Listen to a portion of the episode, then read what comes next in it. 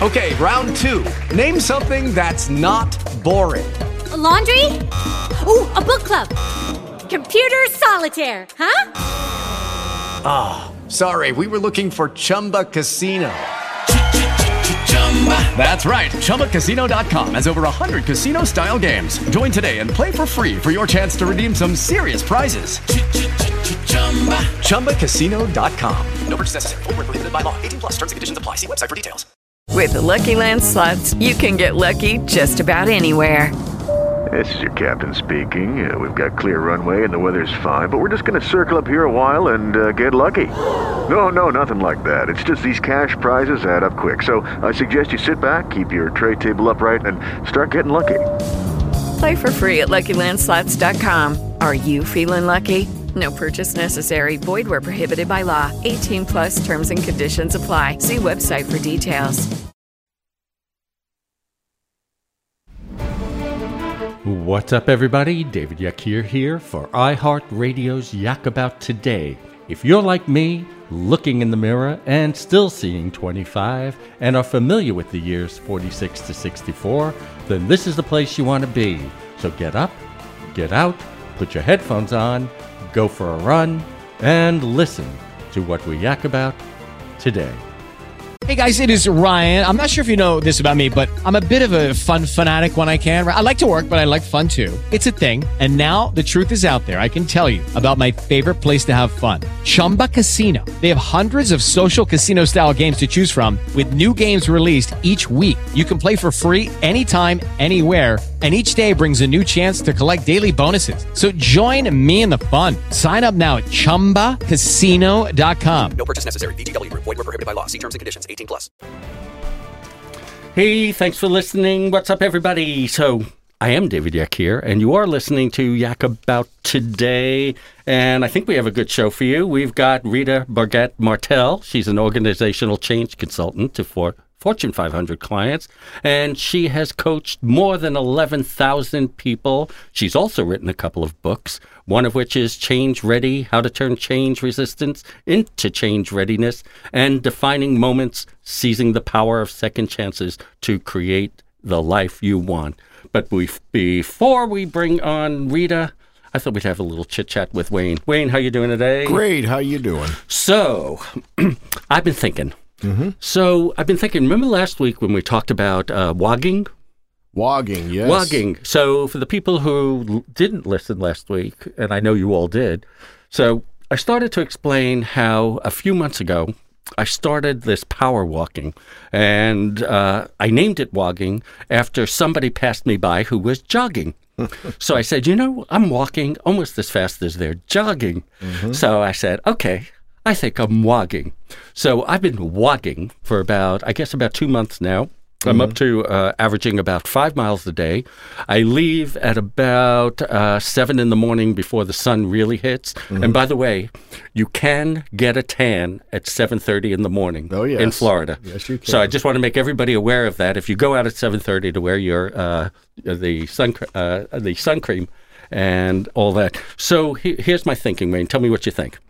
So now that I've been wogging, I'm thinking about setting up wogging meetings here in Vero Beach, mm-hmm. you know, and I started developing three different programs, sort of a beginner program where we would all meet, you know, maybe in Riverside Park in Vero. Mm-hmm. And what we would do is just walk around slowly, but staying on our feet for about, um, you know, an hour or so. And because people of a certain age have a tendency not to want to get out of their chairs, you know? Yep. So this would be a, a good beginner's way to at least get up and, you know, go for Get a walk. There. Yeah. And then an intermediate uh, sort of wogging where you pair up with somebody and you have somebody to talk to and you go for a long walk, you know, at a nice pace. And then, of course, like the beginning of the show, what we're going to do is put our headphones on and then we're going to walk. So, what I want everybody to do who's listening out there, if you're interested in this, especially the ones in Indian River County who are listening to this, why don't you write to me at yakabouttoday at gmail.com? That's yakabouttoday at gmail.com. And we will um, get together and wog together. And by the way, it'll be a great way to socialize with fellow members of our wiser and more mature community. All right. So I want to bring on Rita right now. Hey, Rita, welcome to the show. Thank you. I'm excited about spending time with you today. Okay. So I need you to do this first. First, you got to tell me exactly how you evolved into this whole concept of uh, of change and helping people understand what change is. Well, I started by making changes in my own life, some pretty drastic changes that um, my family didn't support, were really resistant to. And it turned out to be successful, put me in a whole new path and wonderful career and uh, family life and all of that. And so, because of what I was able to do, I was motivated to help other people, especially women in the South, look at uh, opportunities where they could grow beyond being a wife and a mother. Being a wife and mother is fine, but you can have a good life and make it even better. So I started a women's center in Nashville, had that for seven years, offered workshops and seminars, and also had a bookstore. Um, all about making positive changes in your life that moved me into the corporate world because a lot of women were moving into positions of leadership, developed a whole new business with corporate training, and then companies started reengineering and downsizing and acquiring other companies and moved into a whole other area of working with corporations to prepare their employees for change. So one change led to another change to another one, as it always does. That's how change works, is a triple down effect.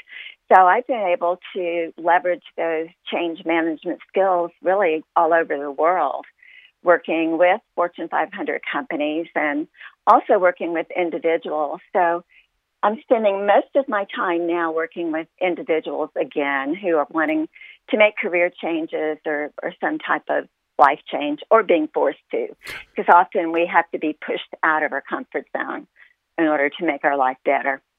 All right. So I have a question, and this is uh, uh-huh. really based on my experience. So, you know, I came out of the corporate world and, mm-hmm. you know, I ran a, a, fairly large company. And one of the things is as companies grow, and you know this from your experience, change is necessary. And if you've ever noticed, people come to the leadership of the companies and they say, we need to change this, we need to change that. And all of a sudden, right, you say, we are changing and you start hearing a lot of words that I can't do because we're actually a, a radio show, you know, for yes. the podcasting system. I've, but you, I've heard them. right. So you, you understand the fact that people beg for change, but they hate change and they won't change. So mm-hmm. what I'm guessing you're offering is, and I'm not sure how to articulate this. I think you're offering a way for people to understand change, right? And why change is necessary. Well, that's the beginning first step.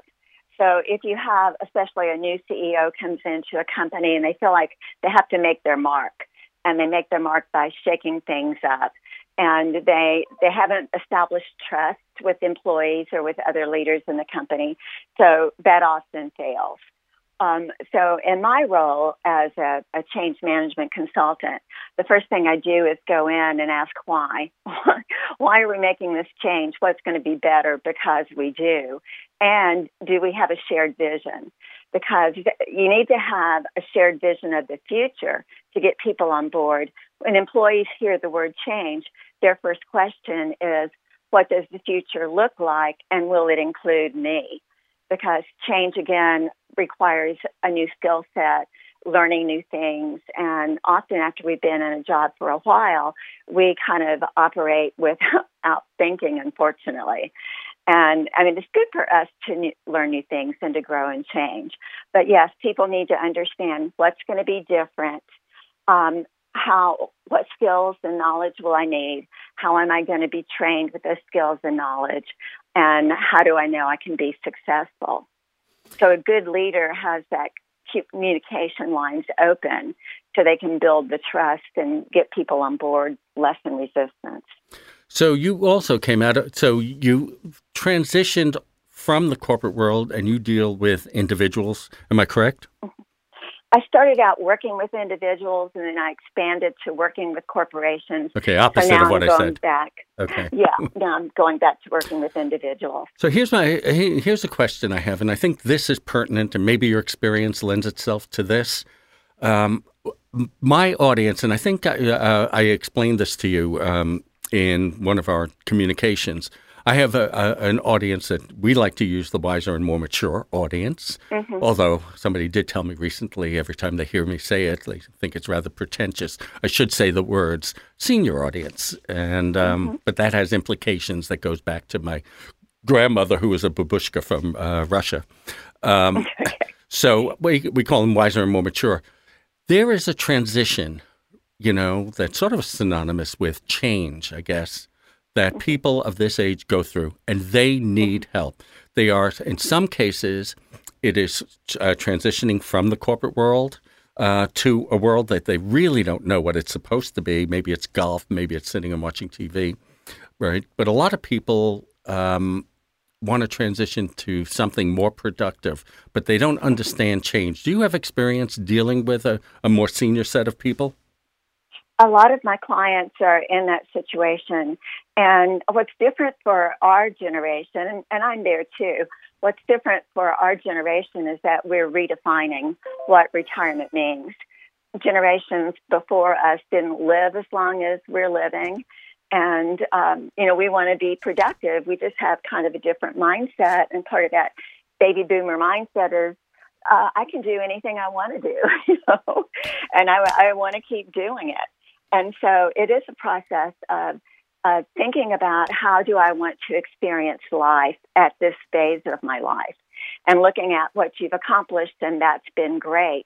And now, what kind of people do you want to be surrounded with? What kind of environment do you want to live in? What do you want to spend your time doing? Identifying those skills. And you can find work. A lot of companies are not going to hire full-time employees with you know full benefits to continue working if that's what someone wants. But uh, this is a gig economy. So if you have an area of expertise, a specialty, you can uh, find opportunities to work on short-term contracts or work on part-time basis. But it's it's the question of how do I want to experience life now? Because we are, if we stay healthy, we will have an extra 10 or 15 years that previous generations didn't have. So yeah, it uh, that was part of defining moments. You know, you have a moment in different phases of your life where you can redefine your life. And so as we move past retirement, then that's another defining moment of, you know, what's it going to be? I don't want to burden my children with say, oh, you know, you have to come have dinner with me or I want to spend more time with you when you know my children have very busy active lives that will include me to a certain extent but not completely. So yeah we have to we have to redefine what is this next phase of life going to be. And it can be really exciting but we're making our own decisions. Often we're too influenced by people around us who really don't want to um, do anything other than hit the golf course, which is okay if that's what you really want to do, or sit in front of the TV, sit on the front porch in the rocking chair. So you have to be surrounded by people who will support the kind of life experience you want to have, or it's just going to be a drag. All right. Look, we're going to take a break, Rita. But before we take the break, I want to ask you one question maybe you can think about. And this is sort of personal to me. Um, you have experience in corporations who merge with other corporations um, or takeovers. Now, I experienced this a few times, and that kind of change almost blew up a company. So, when we come back, do you think you can speak to that a bit? Sure. All right. Experienced that a lot. All right, so we're going to take a break now. All right, we are back. I'm David Yak here. You're listening to Yak About Today, and I've got Rita Burgett Martel here. She's an organizational and personal change consultant.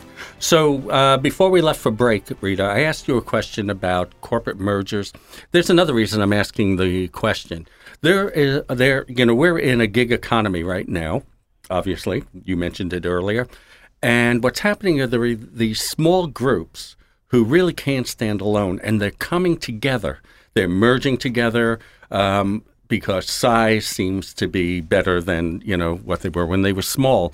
So that causes an immense amount of change. People are generally unhappy, right? I think the question I'm asking, and I'm asking this from personal experience because I understand that change nearly sank my uh, a merger almost sank my organization. So tell me about you know how you come in and consult on change in organizations. Did I lose you?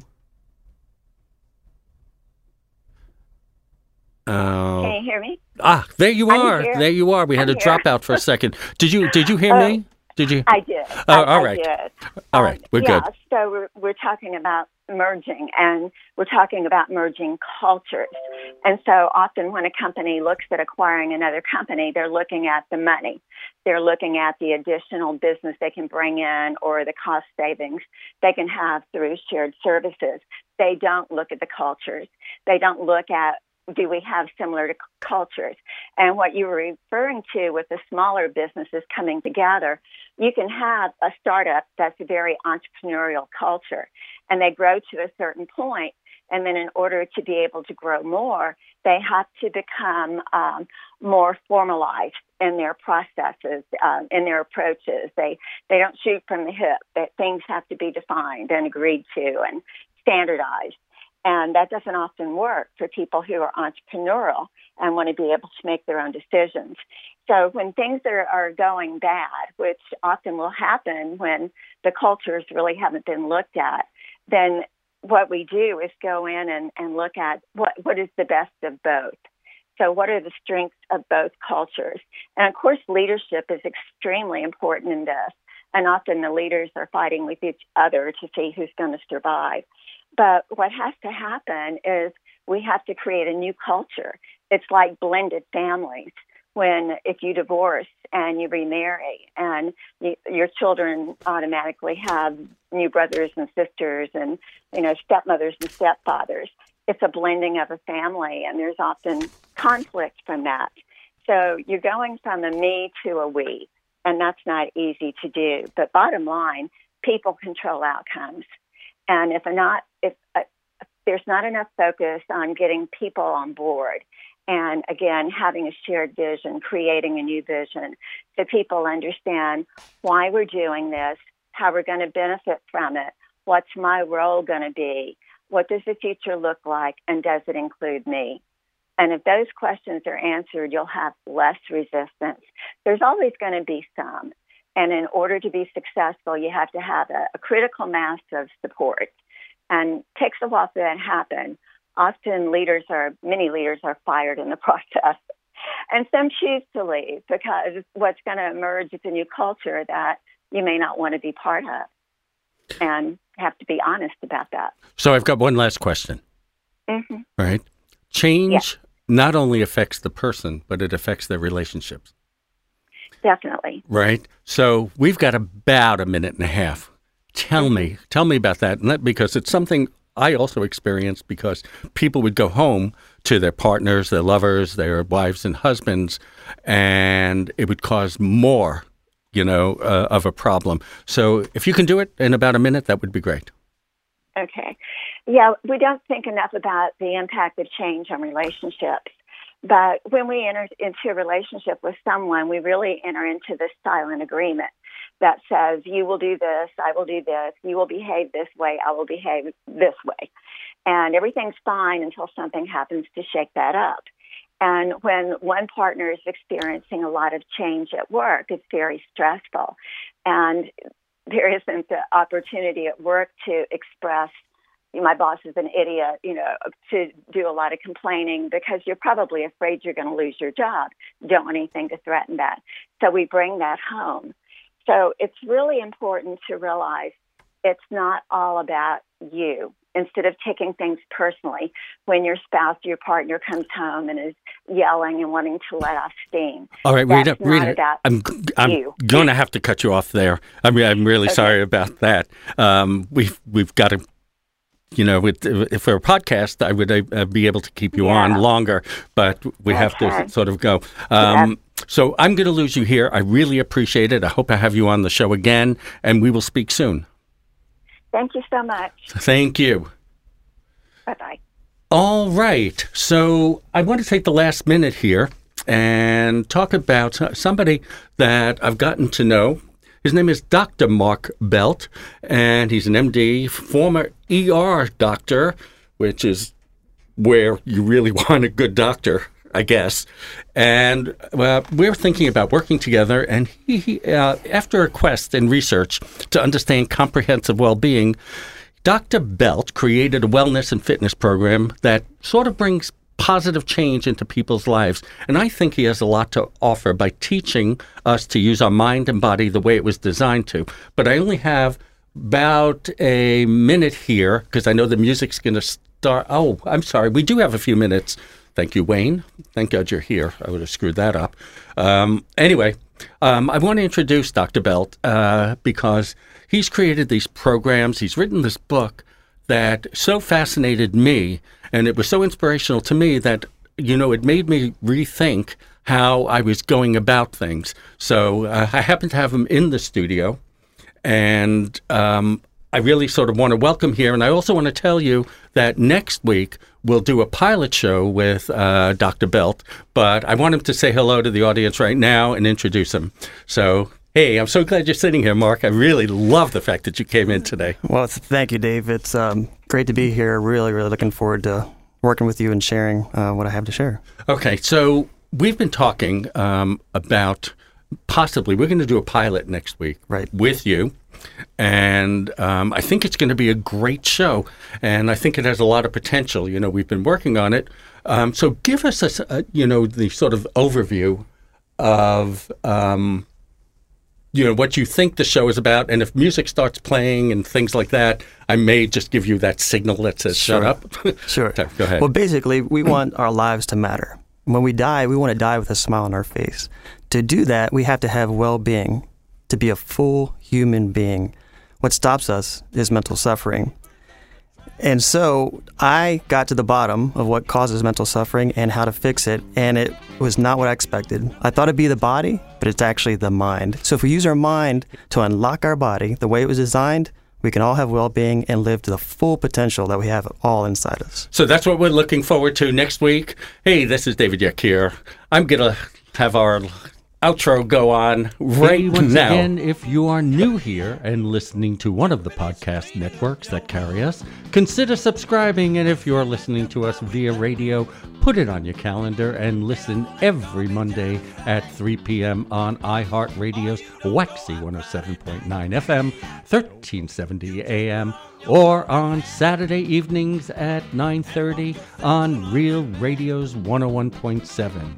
And remember, we can also be found online at yakabouttoday.com and of course, you can write to us at yakabouttoday at gmail.com or follow us on Facebook and Twitter. Until next time, this is David Yeck here, and we'll yak with you next week, same time, same place. Peace